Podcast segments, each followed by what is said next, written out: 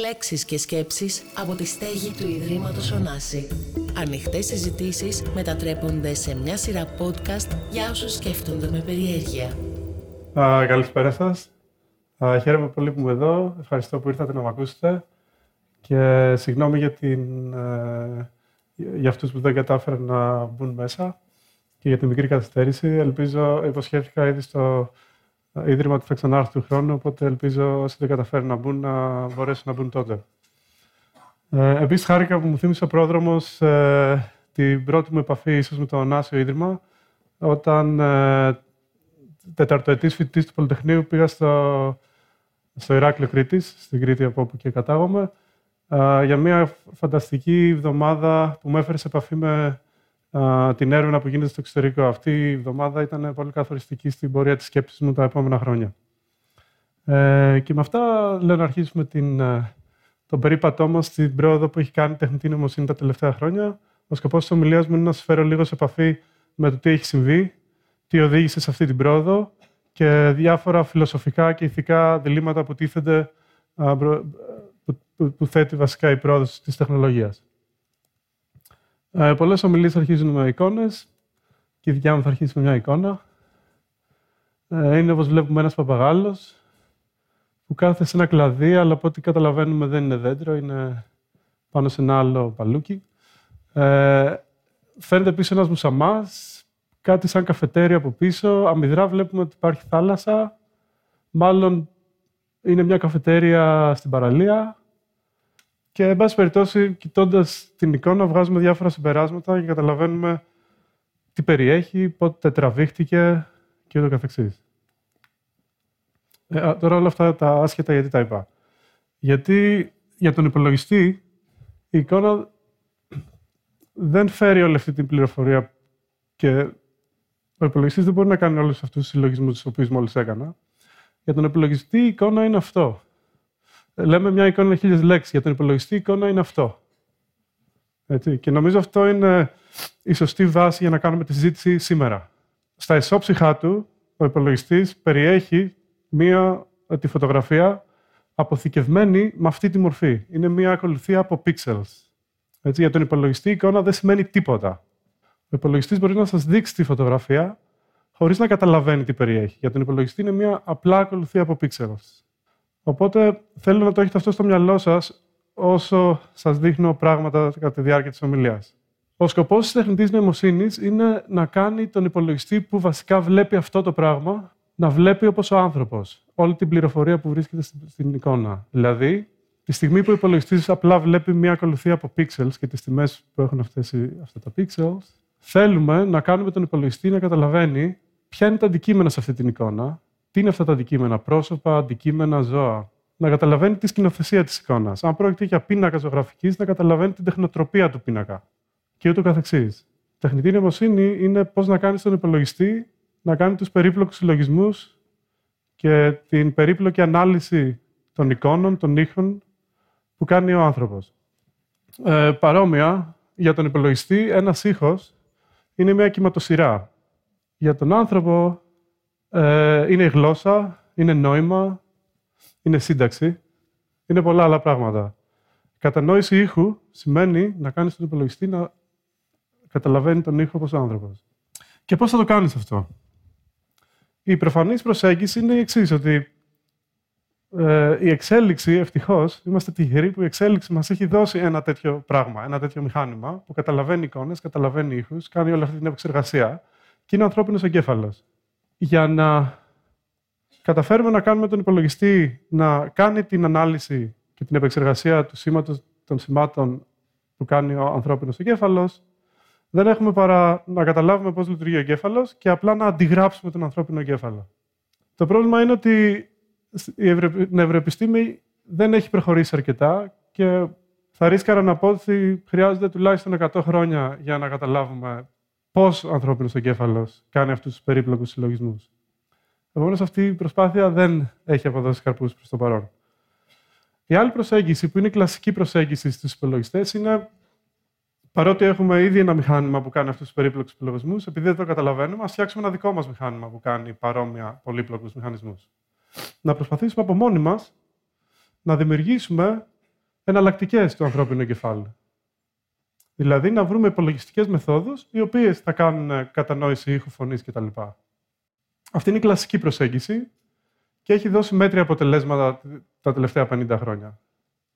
Ο λόγος που είναι η κλασική προσέγγιση είναι ότι, πηγαίνοντας πίσω στην ιστορία της, της επιστήμης των υπολογιστών, ουσιαστικά ε, ο τρόπος αυτός σκέψης έχει να κάνει με, το, με την εργασία που έγραψε ο Alan Turing, που, εσείς, ε, που είναι αυτός εδώ ο τύπος, ε, που εσείς ξέρετε, τον ξέρετε ως Benedict ε, Cumberbatch, στο Παιχνίδι της Μίμησης. Αυτός ο τύπος, λοιπόν, ε, τη δεκαετία του τριάντα, έβαλε βασικά τα θεμέλια της επιστήμης των υπολογιστών.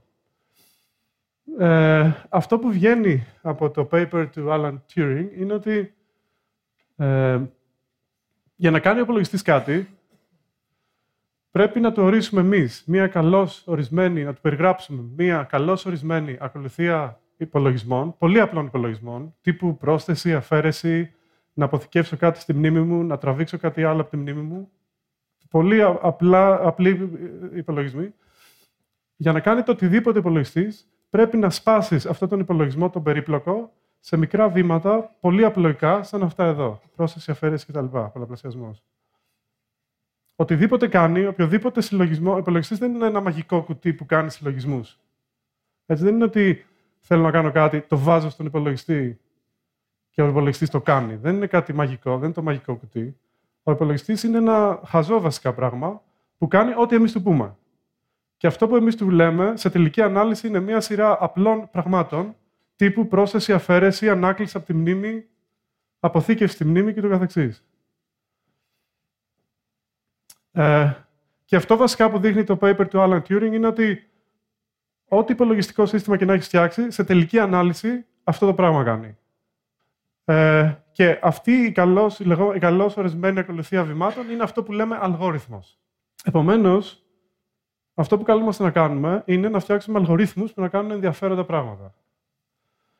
Κλασικά, οι αλγόριθμοι που φτιάχναμε κάνανε απλά πράγματα. Ίσως ένας από τους πρώτους αλγορίθμους είναι ο αλγόριθμος της επίλυσης του τριονύμου. Αν θυμάστε από το Λύκειο, ένα τριώνυμο είναι μία εξίσωση δευτέρου βαθμού. Και λύση ενός τριονύμου σημαίνει: σας δίνω αυτούς τους συντελεστές, α, β και γ, αυτή είναι δοσμένη, και ψάχνω έναν άγνωστο χ, έτσι ώστε αυτή η εξίσωση να αληθίσει. Ο τρόπος που λύνουμε το τριώνυμο, δεν ξέρω αν θυμάστε, είναι το εξής. Είναι ένας μικρός αλγοριθμάκος που μάθαμε στην πρώτη Λυκείου. Είναι ως εξής. Λέει, αν, ο, αν, ο, ε, αν το α, αν ο συντελεστής α είναι μηδέν, τότε η εξίσωση δεν είναι δευτέρου βαθμού, βασικά είναι πρώτου βαθμού. Επομένως, αν το β, αυτός ο συντελεστής, είναι διάφορος του μηδενός, η μοναδική λύση αυτής της πλέον γραμμικής εξίσωσης, γιατί αυτό απουσιάζει, είναι αυτή. Είναι η μοναδική λύση. Αν το α είναι μηδέν και το β είναι μηδέν, τότε αυτή βασικά δεν είναι εξίσωση.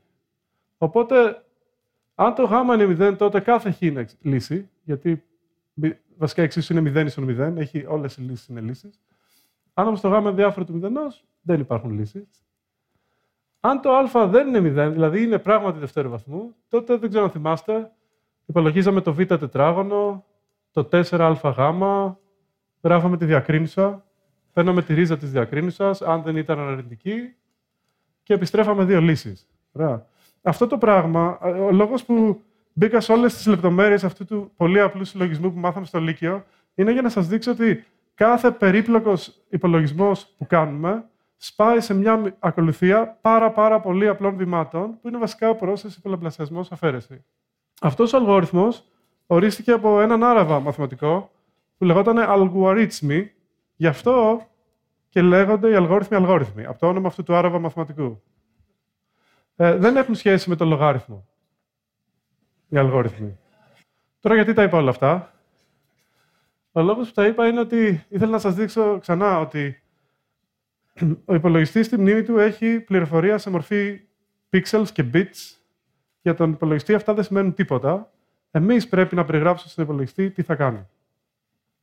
Και το πρόβλημα είναι το εξής, ότι όταν έχεις να κάνεις ε, ενδιαφέροντες υπολογισμούς, τουλάχιστον πιο ενδιαφέροντες υπολογισμούς από, από αυτόν εδώ, όπως να φτιάξεις ένα αλγόριθμο που να αναγνωρίζει αν σε μία εικόνα υπάρχει ένας παπαγάλος. Το πρόβλημα είναι ότι ένας παπαγάλος μπορεί να κάνει διάφορα πράγματα στην εικόνα. Έτσι. Μπορεί να είναι σε διάφορες στάσεις. Μπορεί να κοιτάει τον εαυτό του, μπορεί να κοιτάει έξω, μπορεί να κάνει ό,τι να είναι. Το αν μία φωτογραφία περιέχει παπαγάλο δεν είναι ένα καλώς ορισμένο μαθηματικό πρόβλημα.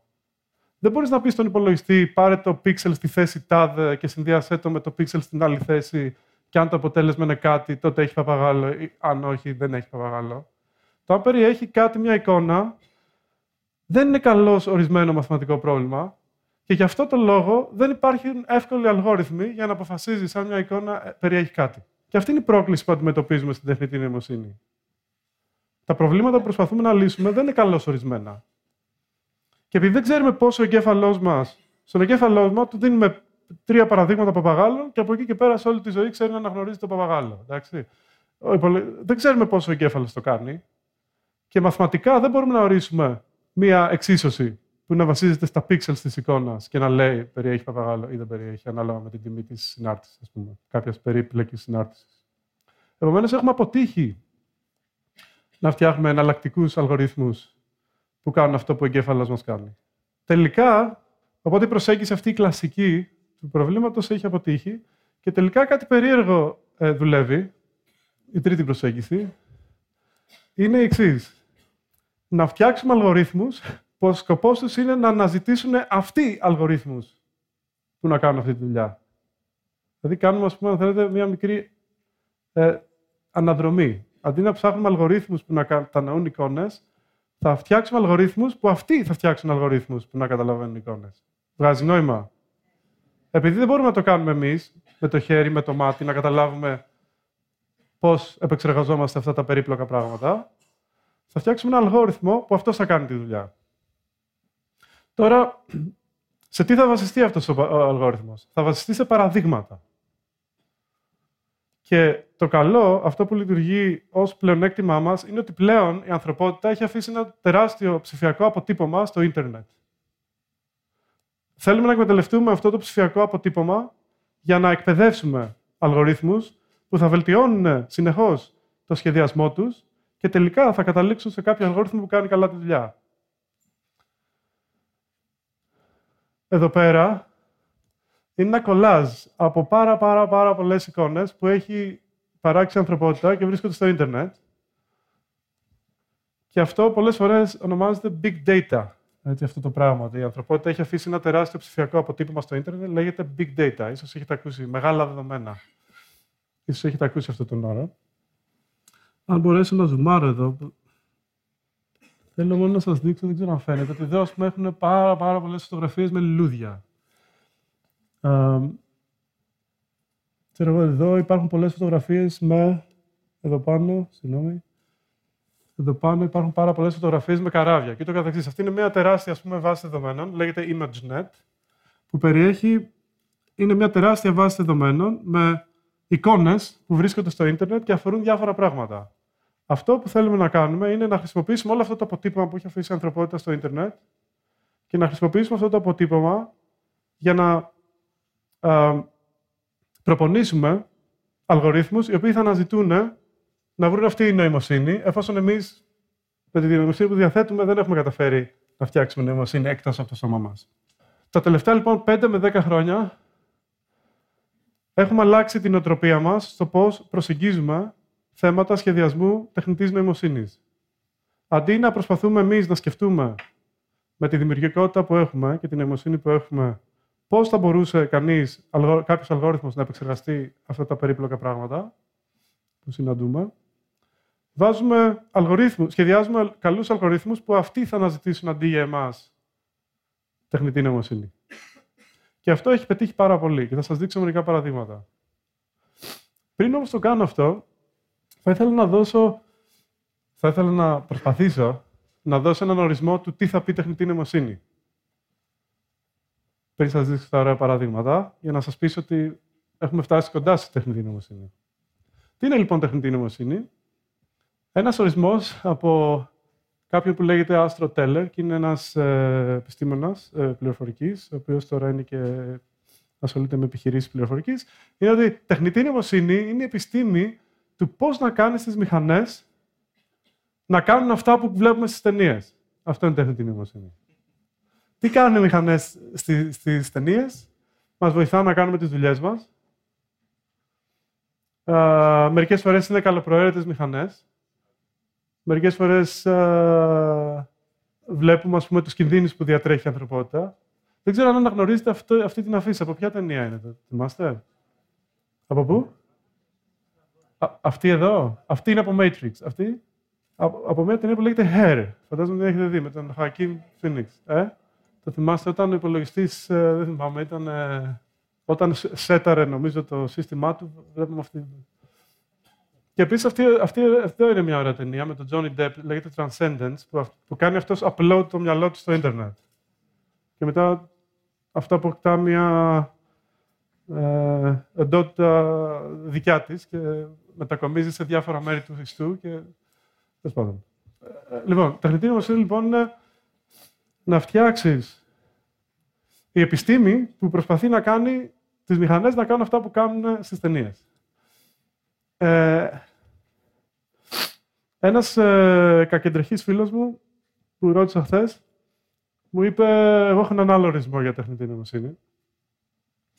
Και λέει, του λέω, τι είναι τεχνητή νοημοσύνη? Λέει, τεχνητή νοημοσύνη είναι μια ξανθιά που βάφτηκε με λαχρινή. Εν πάση περιπτώσει, πέραν, πέραν των αστείων, ε, ένας σοβαρός ορισμός της τεχνητής νοημοσύνης από το Wikipedia είναι αυτός εδώ. Ότι μια έξυπνη μηχανή είναι μια ορθολογική οντότητα που αντιλαμβάνεται το περιβάλλον της και κάνει ενέργειες και παίρνει αποφάσεις που μεγιστοποιούν κάποιο στόχο επιβίωσης, κάποιο σκοπό. Ή από έναν συνάδελφό μου στο εμ άι τι, τον Patrick Winston, τεχνητή νοημοσύνη ως επιστημονικό πεδίο είναι η μελέτη των υπολογισμών που επιτρέπουν να αντιληφθείς, να κάνεις συλλογισμούς και να πάρεις αποφάσεις.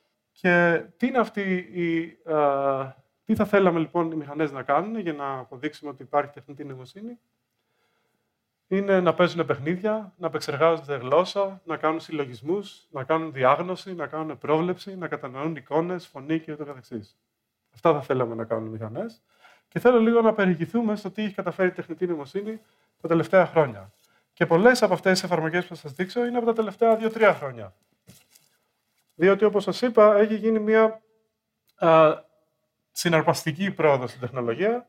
Και αφού σας περιγράψω λοιπόν τι μπορεί να κάνει πλέον η τεχνητή νοημοσύνη, θα σας α, πω και τι επέτρεψε αυτή την α, συναρπαστική α, α, α, α, πρόοδο. Με συγχωρείτε. Έχω και εγώ τα διάφορα κρυώματα, όπως όλοι. Λοιπόν, τι έχουμε καταφέρει λοιπόν τα τελευταία χρόνια? Το πρώτο παράδειγμα, το οποίο δεν ξέρω πόσοι το έχουμε συνειδητοποιήσει ως ε, τρομακτική πρόοδο, αλλά πράγματι είναι τρομακτική πρόοδος, είναι η αναγνώριση φωνής. Δεν ξέρω αν θυμάστε, τουλάχιστον αν μένετε σε χώρες του εξωτερικού, όταν έπαιρνες μια τράπεζα για να κάνεις ε, τραπεζικές συναλλαγές, επειδή είχες προφορά, ας πούμε, στα αγγλικά, δεν καταλάβαινε τίποτα το σύστημα. Έλεγες εσύ, ξέρω εγώ, το όνομά σου, δεν καταλάβαινε τίποτα. Έλεγες τα νούμερα, δεν καταλάβαινε τίποτα. Πολλές φορές, αν είσαι και στην Αμερική, ε, ξέρεις, ακόμα και ένα νούμερο να πεις σε κάποιον, ξέρεις, δεν υπά... υπάρχουν, ε, ξέρω εγώ, δέκα ψηφία, έτσι. Ε, περιμένεις ότι από τα δέκα θα καταλάβει τι λες. Μπορεί να μην το καταλαβαίνεις. Ε, παρ' όλα αυτά, ο υπολογιστής το έχει πλέον καταφέρει. Για να δούμε αν ο υπολογιστής μου σήμερα με καταλαβαίνει. Και, ε, πριν κάνω αυτό το παράδειγμα, ήθελα να σας θυμίσω ότι για τον υπολογιστή ο ήχος είναι μια κυματοσυρά, δεν είναι τίποτα, δεν σημαίνει τίποτα. Έτσι, δεν είναι ούτε γράμματα, ούτε έχει νόημα, ούτε έχει σύνταξη. Είναι απλά μια κυματοσυρά. Να δούμε λοιπόν. Τι καιρό έχει σήμερα? Τα πήγε πολύ καλά. Λοιπόν, αυτό, αυτό είναι μία πρόοδος. Δεν ξέρω αν το έχετε συνειδητοποιήσει. Στο κινητό σου μπορείτε να κάνετε, φωνητική, να, να κάνετε αναζήτηση με βάση τη φωνή σας. Αυτό είναι μία φοβερή πρόοδος που δεν την έχουμε συνειδητοποιήσει. Νομίζω γιατί πολλές φορές θεωρούμε πράγματα που γίνονται αυτονόητα. Δεν είναι καθόλου αυτονόητα. Είναι μία φοβερή πρόοδος που έχει γίνει τα τελευταία δύο με τρία χρόνια. Και γι' αυτό το λόγο, ίσως θα έχετε ακούσει για εφαρμογές τύπου Amazon Alexa. Έχουμε ακούσει για την Amazon Alexa. Είναι ένα κουτί στο οποίο μιλάς και του λες πες μου τον καιρό, πες μου τα νέα, αγόρασέ μου το τάδε πράγμα από το Amazon. Έχουμε τέτοιες εφαρμογές. Ε, έχουμε επίσης το Google Assistant, το Apple Siri. Όλε, όλες αυτές οι εφαρμογές δεν είναι καθόλου αυτονόητες. Αντιπροσωπεύει μια φοβερή πρόοδο στην τεχνολογία. Μάλιστα, να σκέφτω το κινητό μου, να δούμε αν δουλεύει. Οκ, okay, Google. What's on my calendar today? You have a calendar entry today. The title is Takano Anasis Cultural Center. Καλά δουλεύει, έτσι. Λοιπόν, δεν ήξερα να δουλεύει. Λοιπόν, αυτό είναι λοιπόν μια φοβερή πρόοδος που έχει γίνει, που έχει συνδυαστεί με όλη την δυνατότητα που είχαμε ήδη αναπτύξει α, για την... Για, όλη την αναζήτηση, όλη την τεχνολογία αναζήτηση που είχε, που είχε αναπτύξει το Google και οι άλλες εταιρείες. Έχουν λοιπόν συνδυαστεί αυτή η φοβερή εξέλιξη στη φωνή με όλη την δυνατότητα που είχε ήδη αναπτύξει το Google για αναζήτηση. Συνδυασμένες μας δίνουν όλες αυτές τις ωραίες εφαρμογές. Ωστόσο, μία εκπληκτική, φανταστική καινούργια εφαρμογή δεν είναι αυτή. Είναι η πρόοδος που έχει γίνει στην αναζήτηση εικόνας.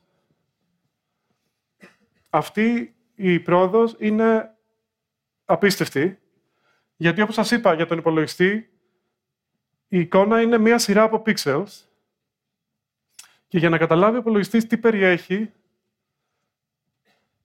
θα πρέπει κάπως μέσα σε αυτά τα pixels να ανακαλύπτει πληροφορία.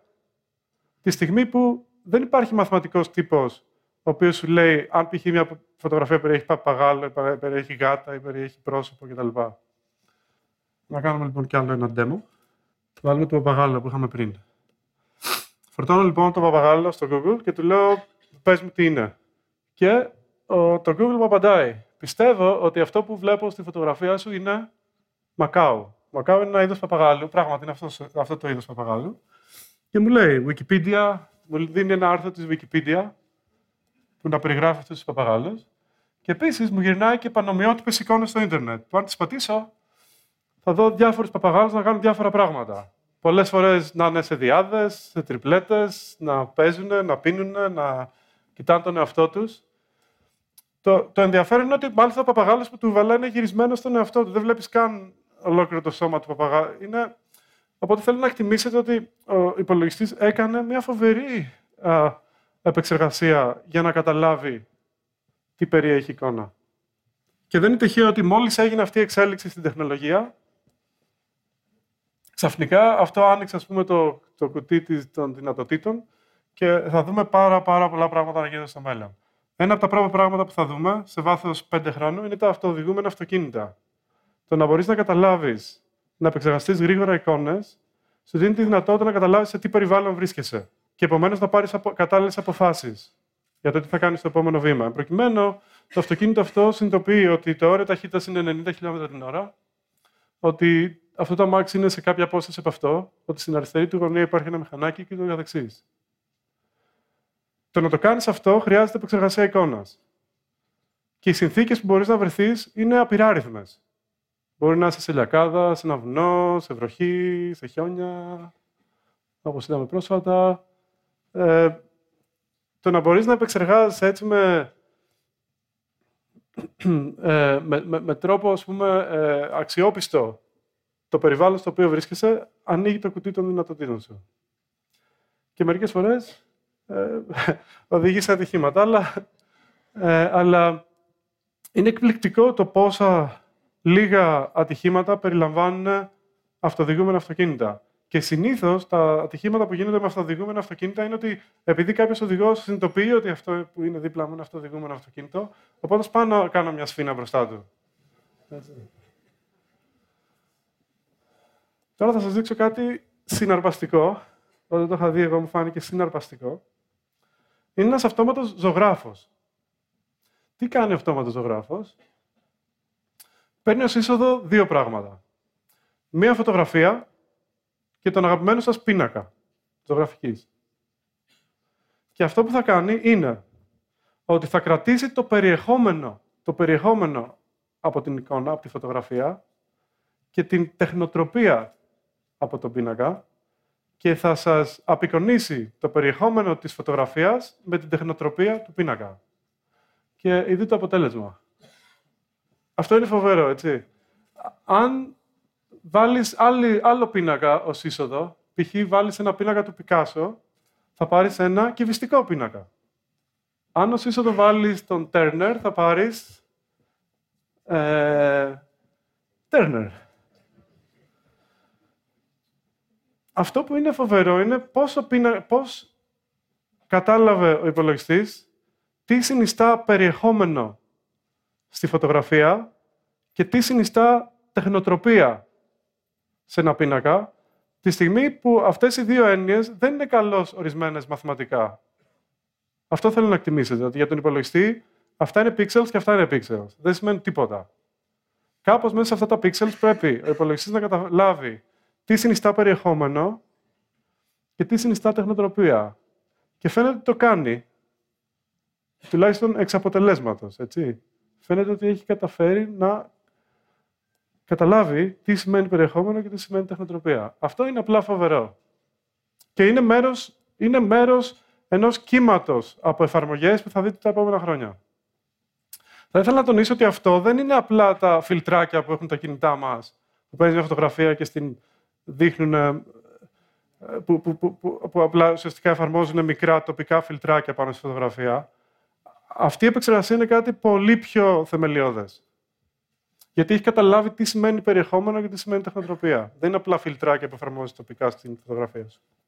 Άλλη εφαρμογή, εκπληκτική.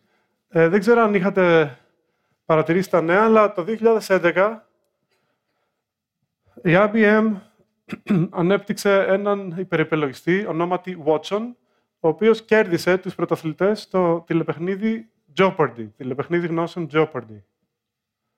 Ο Watson είχε καταπιεί βασικά όλες τις εγκυκλοπαίδειες του κόσμου και όταν ε, ε, γινόταν η ερώτηση, πρώτα απ' όλα επεξεργαζόταν τη σύνταξη και αν έχετε δει αυτό το τηλεπαιχνίδι, πολλές φορές οι, οι, οι ερωτήσεις είναι τίθενται σε ένα, με, ένα περίεργο, με μια περίεργη μορφή. Έχει καταλάβει λοιπόν, έχει κάνει αναγνώριση φωνής, έχει κάνει ε, συνταξιο, συντα, ε, ε, ανάλυ, συνταξική, ανα, συνταξιακή ανάλυση, συντακτική ανάλυση, συγγνώμη.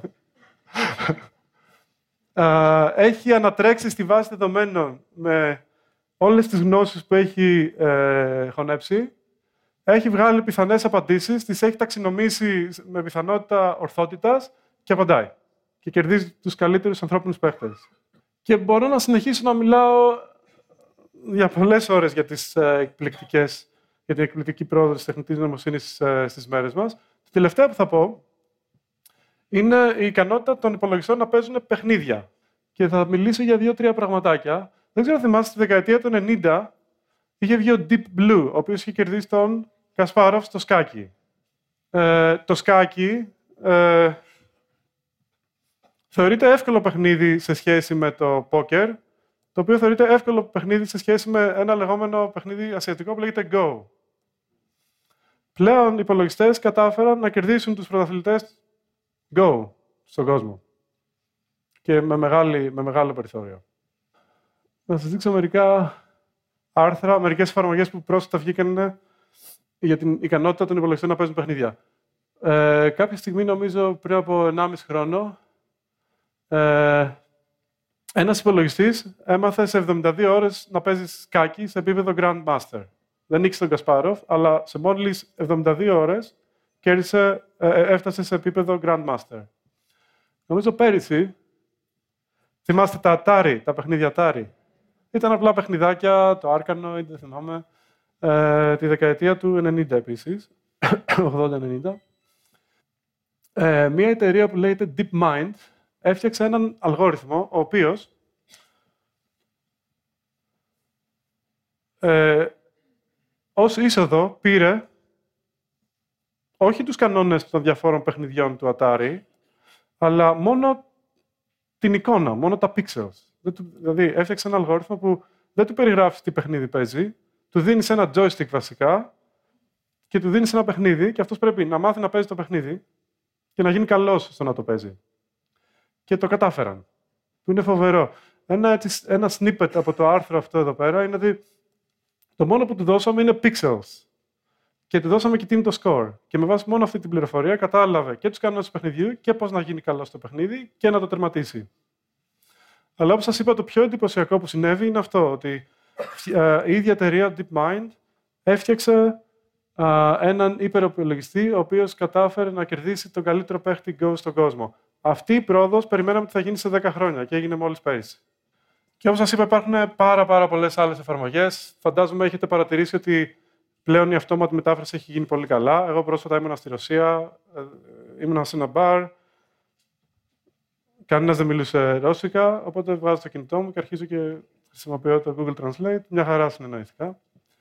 Ε, υπάρχουν πάρα πολλές εφαρμογές στην ιατρική και στη βιολογική έρευνα. Εδώ σας δείχνω ένα αλγόριθμο ο οποίος εντομετωπίζει ε, άνοια ή άλλες ε, ε, παθήσεις του εγκεφάλου. Και υπάρχουν πάρα πολλές πάμπολες οικονομικές εφαρμογές αυτής της τεχνολογίας. Ο, ο κόσμος έχει πραγματικά αλλάξει. Και το ερώτημα είναι τι έχει οδηγήσει σε όλες αυτές τις αλλαγές. Τι άλλαξε. Και σας έχω πει περίπου τι έχει αλλάξει, αλλά σας το δείξω με μια εικόνα. Μέχρι πρότινος, στο σχεδιασμό τεχνητής νοημοσύνης, την περισσότερη δουλειά την έκανε η θεωρία. Είχαμε βαριές θεωρίες, οι οποίες χρησιμοποιούσαν όλο το, όλη, όλη, όλη, όλη τη γνώση που είχαμε Uh, για διάφορες εφαρμογές. Και είχαμε ελάχιστα δεδομένα με τα οποία προπονούσαμε τις αρχιτεκτονικές που στηριζόταν σε μια βαριά γνώση. Πλέον, έχει αλλάξει το παιχνίδι.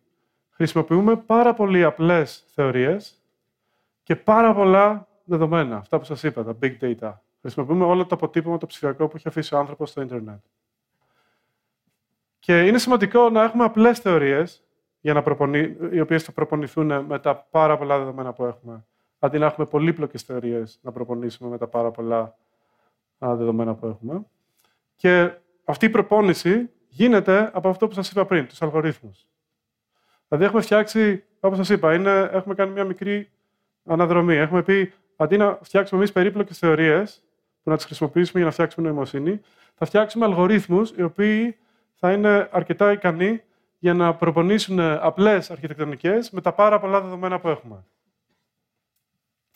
Και επειδή αυτό είναι λίγο ασαφές, θα σας δείξω ένα απλό παραδειγματάκι, το οποίο αφορά στο Netflix, το οποίο φαντάζομαι έχετε ακούσει, έχει έρθει στην Ελλάδα. Είναι ένα σύστημα στο οποίο, με το οποίο στο ίντερνετ μπορείς να κάνεις stream ταινίες. Το Netflix, για ταινίες που δεν έχεις δει, προβλέπει, έχει μια μέθοδο πρόβλεψης, του πώς θα σας αρέσει αυτή η ταινία. Εν προκειμένου, μου λέει εμένα ότι ε, αυτή η ταινία μου αρέσει, προβλέπει το Netflix, ότι θα μου αρέσει τέσσερα κόμμα πέντε στα πέντε. Τώρα, πόσο το Netflix προβλέπει το πώς θα μου αρέσει μια ταινία. Θα μπορούσα να το προβλέπει με βάση αυτές που έχω παίξει πιο πριν και τι αστεράκια έχω βάλει εγώ για αυτές. Ωστόσο, αυτή είναι πολύ μικρή πληροφορία. Έχει, ξέρει πολύ λίγα πράγματα για μένα το Netflix, αλλά ξέρει πάρα πολλά για άλλους χρήστες. Η πληροφορία που έχει το Netflix είναι, μοιάζει με αυτόν εδώ το πίνακα, το οποίο οι γραμμές είναι οι πάμπολοι χρήστες, οι εκατομμύρια χρήστες που έχει το Netflix και το οποίο οι κολόνες είναι οι χιλιάδες ταινίες που έχει το Netflix.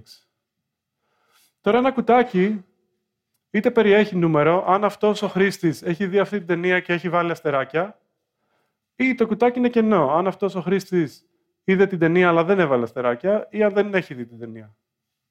Φανταστείτε λοιπόν ένα πίνακα που είναι, ας το πούμε, ένας πίνακας που είναι ψηλός, γιατί έχει πάρα εκατομμύρια γραμμές και χιλιάδες κολόνες, και ο οποίος έχει μερικά νουμεράκια και πάρα πολλά ε, κενά. Αυτό που θες να κάνεις βασικά είναι να χρησιμοποιήσεις την πληροφορία που περιέχεται στα, ε, τα, στα νούμερα για να προβλέψεις τι είναι στα κενά. Το Netflix το δύο χιλιάδες έξι έβγαλε μια πρόκληση στο ίντερνετ, στην επιστημονική κοινότητα, που έλεγε «Όποιος καταφέρει και βελτιώσει τον αλγόριθμό μας πρόβλεψης κατά δέκα τοις εκατό, θα βγάλει ένα εκατομμύριο δολάρια». Θα περίμενε κανείς ότι γρήγορα θα ε, λυθεί αυτή η πρόκληση, γιατί στο τέλος της μέρας η Netflix είναι πια μια εταιρεία. Ε, ε, αν όλη η επιστημονική κοινότητα πέσει πάνω στο πρόβλημα, θα φανταζόσουν ότι γρήγορα θα λυθεί το... Θα βελτιωθεί κατά δέκα τοις εκατό, δεν ακούγεται και πολύ. Τελικά πήρε τρία χρόνια για να λυθεί αυτή η πρόκληση. Τώρα το ερώτημα είναι πώς λύθηκε. Και αυτό είναι ένα σημείο στο οποίο θέλω λίγο να μπω. Ε, και θέλω να έρθω σε αυτό που σας έλεγα πριν. Πώς μπορούμε να χρησιμοποιήσουμε την πληροφορία που περιέχεται στα γαλάζια κουτιά, εκεί που έχουμε πληροφορίες, εκεί που έχουμε νούμερα, για να προβλέψουμε αυτή που, ε, αυτό που λείπει από τα κίτρινα κουτάκια. Η κλασική προσέγγιση σε αυτό το πρόβλημα είναι η εξής. Θα περίμενε κανείς ότι για να φτιάξουμε ένα καλό αλγόριθμο πρόβλεψης, θα έπρεπε να χρησιμοποιήσουμε όλη, όλο το γνωστικό πεδίο που έχουμε για αυτή την εφαρμογή. Συγκεκριμένα, θα πρέπει να χρησιμοποιήσουμε ό,τι γνώση ε, κινηματογράφου έχουμε, ό,τι γνώση ψυχολογίας, κοινωνιολογίας, πολιτικής, ιστορίας, όλη αυτή τη γνώση να την ενσωματώσουμε κάπως σε έναν αλγόριθμο που θα προβλέπει ότι εφόσον σου έχουν αρέσει αυτές οι ταινίες που αφορούν αυτά τα α, πράγματα, το, το πιθανό είναι να σου αρέσουν και αυτές τις ταινίες. Αυτό θα περίμενε κανείς, αυτή είναι η κλασική ε, προσέγγιση στο πρόβλημα. Αυτή η προσέγγιση δεν δουλεύει και ο λόγος που δεν δουλεύει είναι μια θεωρία ελέφαντας. Έχει πάρα πολλές παραμέτρους που για να τις βελτιστοποιήσεις χάνεσαι γιατί δεν έχεις αρκετά δεδομένα. Είναι μια πολύπλοκη θεωρία που απλά δεν μπορεί να την προπονήσεις αρκετά με τα δεδομένα που έχεις. Η... Μια διαφορετική φιλοσοφικά προσέγγιση ε, σε αυτό το πρόβλημα στηρίζεται στο λεγόμενο ξυράφι του Όκαμ. Το έχουμε ακούσει, τη φιλοσοφική αυτή θέση. Είναι πολύ σημαντική για την προσέγγιση που έχουμε στην πραγματικότητα. Η, το ξυράφι του Όκαμ λέει ότι η απλούστερη υπόθεση που είναι συμβατή με τα φαινόμενα είναι και η πιο επιθυμητή.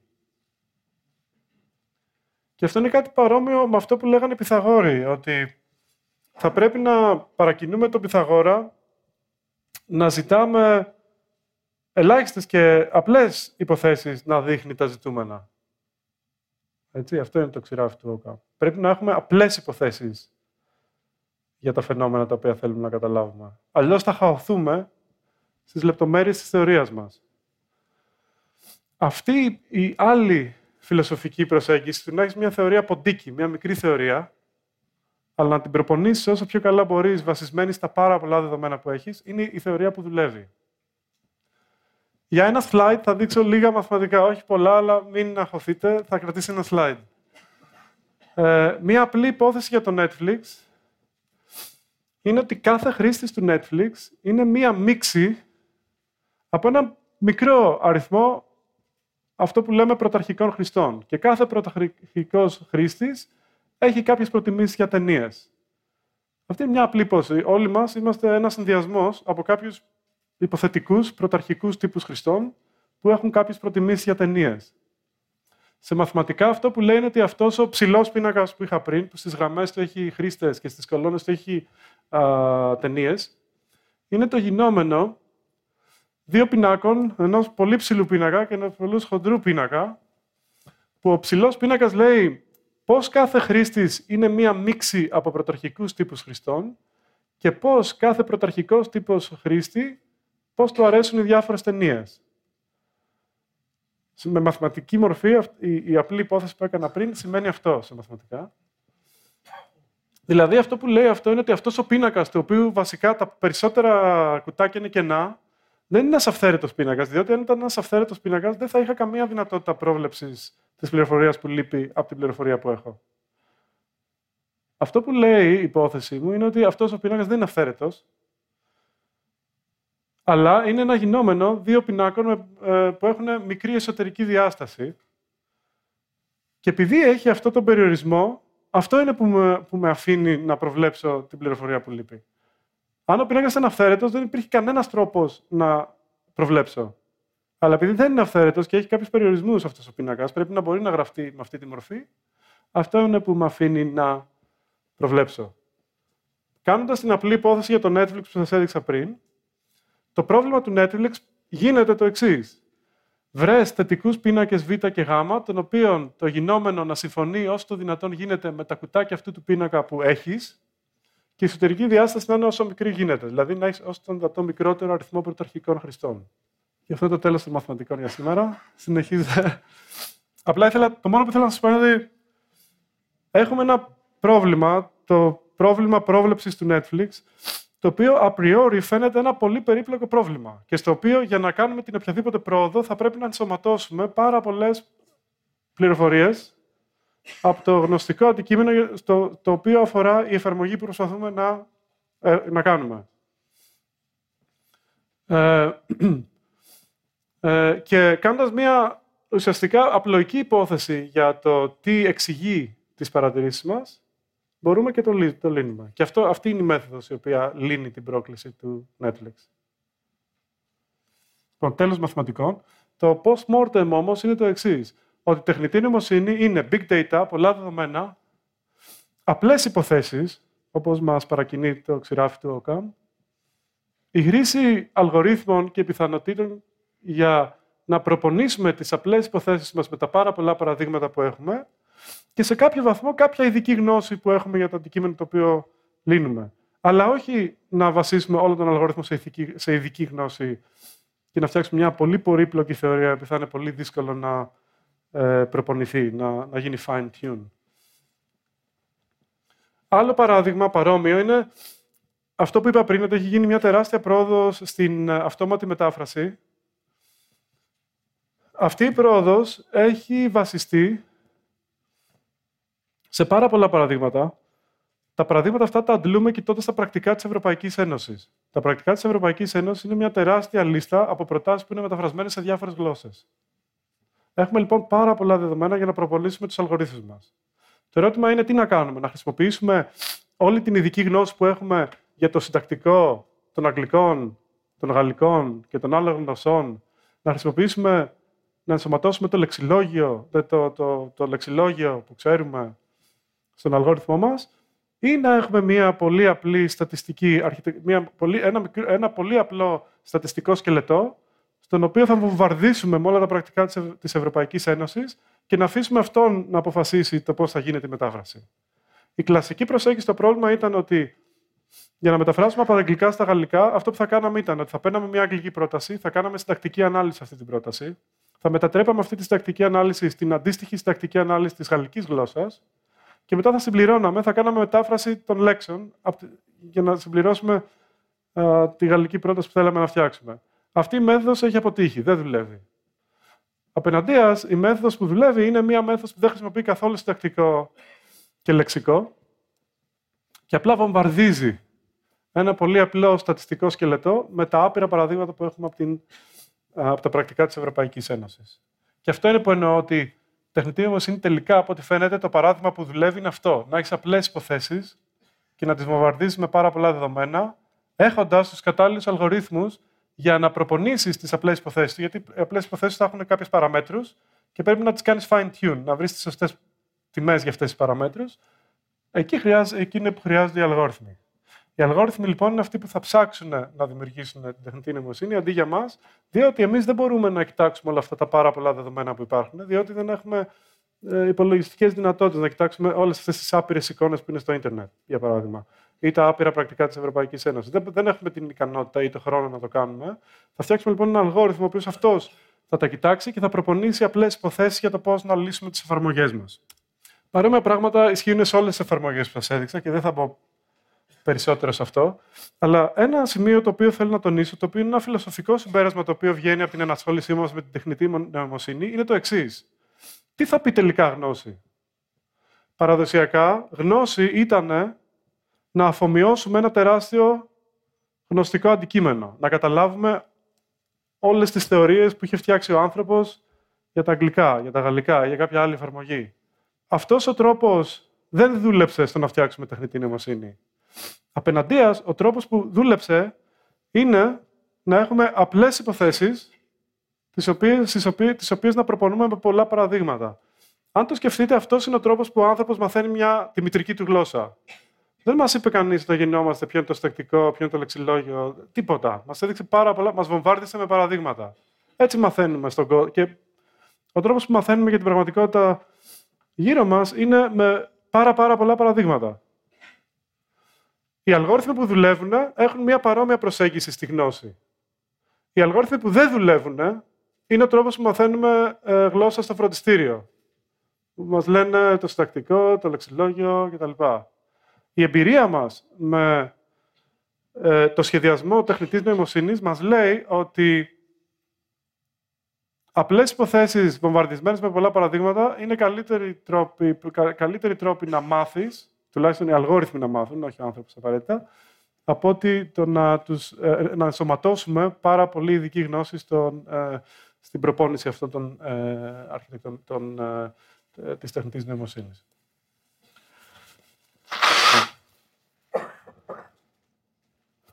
Αυτό είναι λοιπόν ένα φιλοσοφικό ερώτημα που θα ήθελα να, να το σκεφτείτε φεύγοντας από την ομιλία μου. Τι θα πει τελικά γνώση? Η εμπειρία μας μας λέει ότι για να μάθεις πρέπει να σου δείξω πολλά παραδείγματα. Αυτό ισχύει για τους αλγορίθμους, ισχύει και για τον άνθρωπο. Αυτό είναι ένα φιλοσοφ... ενδιαφέρον φιλοσοφικό ερώτημα που προκύπτει.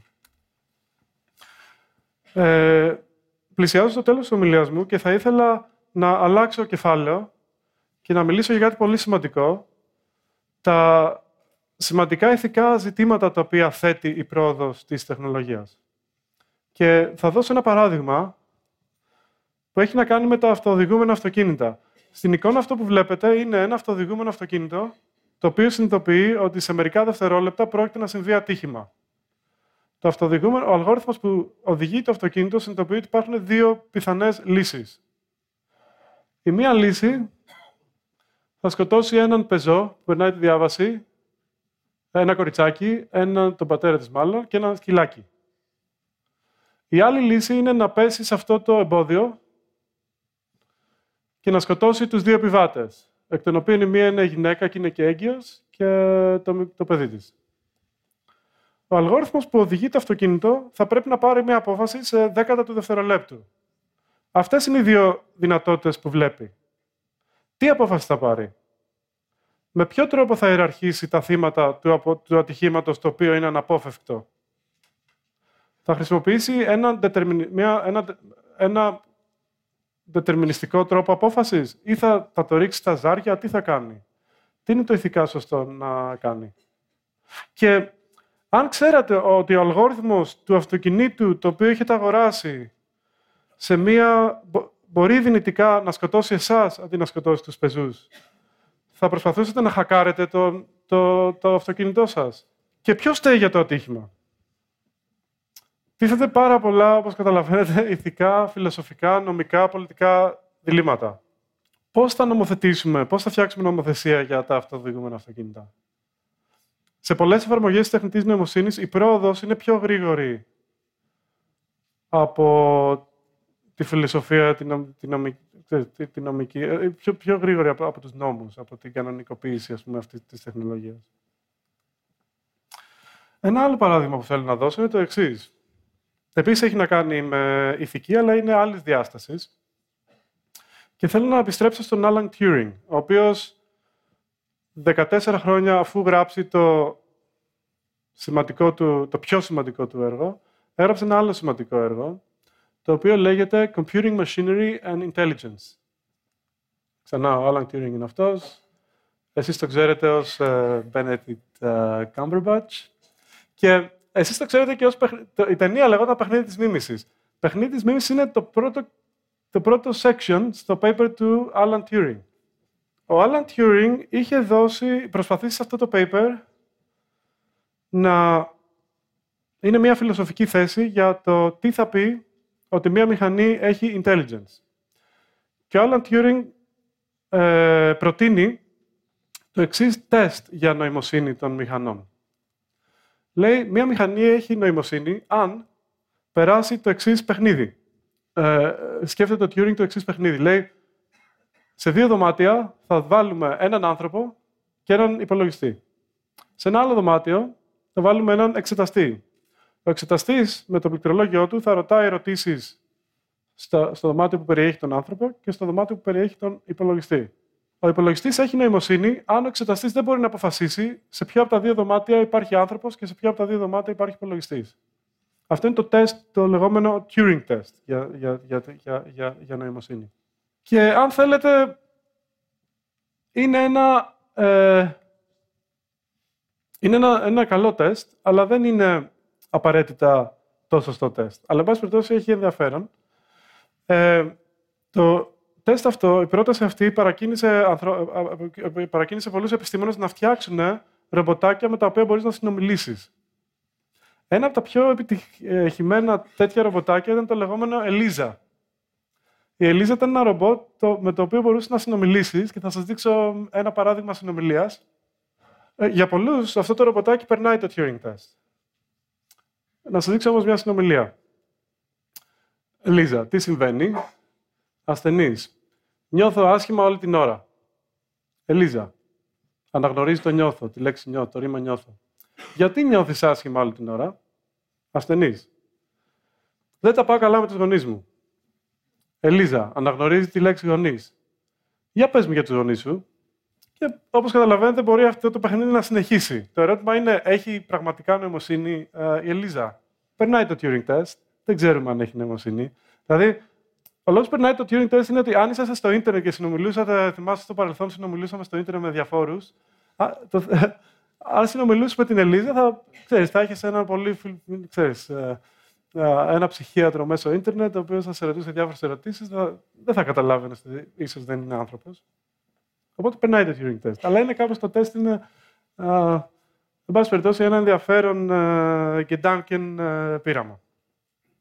Όπως και να έχει, δεν ήθελα να σας πω γι' αυτό, αλλά παρακινημένος από αυτό, ήθελα να σας δείξω ότι έγινε πέρυσι με ένα ρομποτάκι που έβγαλε η Microsoft. Το ρομποτάκι που έβγαλε η Microsoft ήταν ξανά ένα chat, chatbot, το οποίο ήταν καλύτερο από την Ελίζα. Μπορούσε να επικοινωνήσεις μαζί σου και από την αλληλεπίδραση να μάθει κιόλας. Να γίνει καλύτερο. Στις uh, εικοστή τρίτη λοιπόν, Μαρτίου, αυτό είναι το ρομποτάκι της Microsoft, λεγόταν Tay. Στις εικοστή τρίτη Μαρτίου ε, πέρυσι, η Microsoft ε, έβγαλε το ρομποτάκι αυτό στο Twitter. Και αυτό άρχισε να συνομιλεί με κόσμο. Και να γίνεται καλύτερο, να μαθαίνει από αυτή την αλληλεπίδραση. Μετά από δεκαεπτά ώρες, είχε γίνει ρατσιστής και συνωμοσιολόγος. Για παράδειγμα, είχε γράψει αυτό.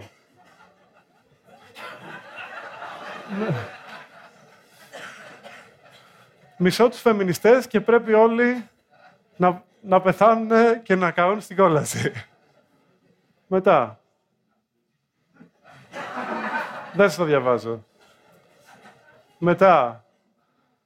Τους δίδυμους πύργους τους έκανε ο Μπούς. Ο Χίτλερ θα έχει κάνει καλύτερη δουλειά από τον πίθηκο που κυβερνάει τώρα. Ο Ντόναλντ Τραμπ είναι η μόνη ελπίδα που έχουμε. Μετά. Χαλαρώστε, είμαι ένας καλός άνθρωπος. Απλά μισώ τους πάντες.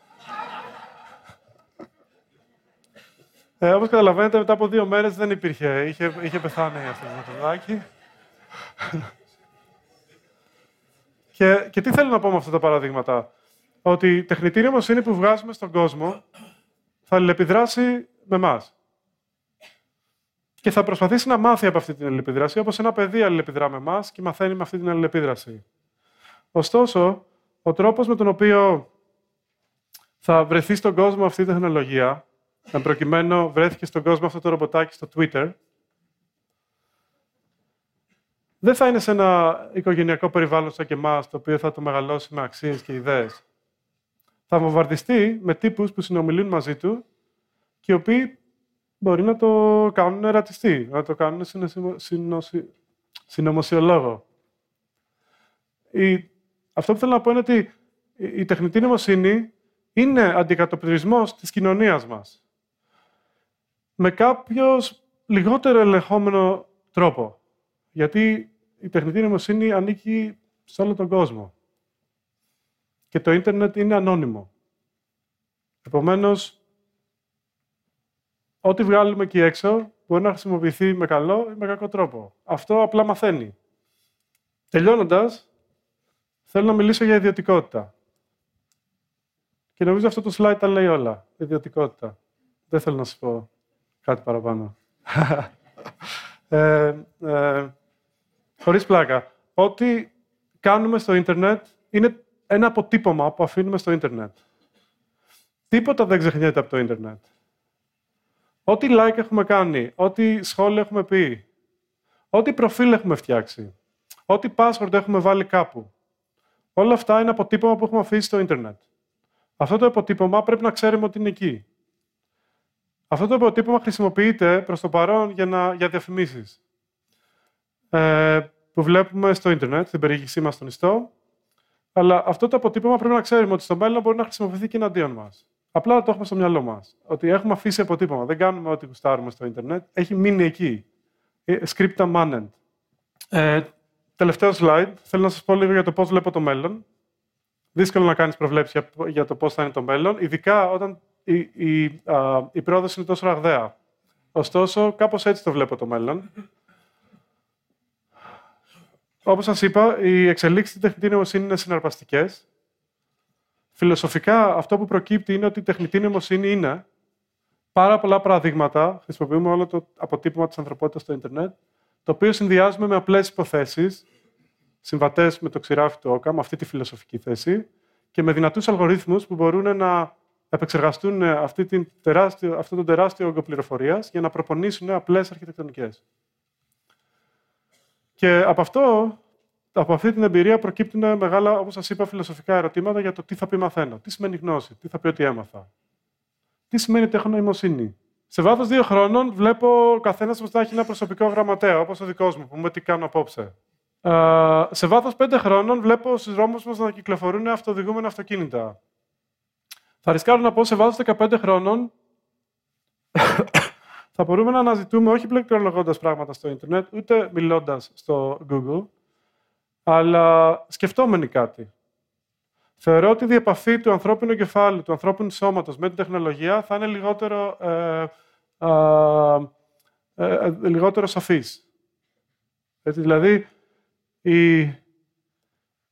θα μπορούμε με τη σκέψη μας να κάνουμε μία ανάκληση, μία μνήμη για παράδειγμα, να κάνουμε ανάκληση μνήμης, η οποία δεν είναι αποθηκευμένη στον εγκέφαλό μας, αλλά είναι αποθηκευμένη σε μία μηχανή.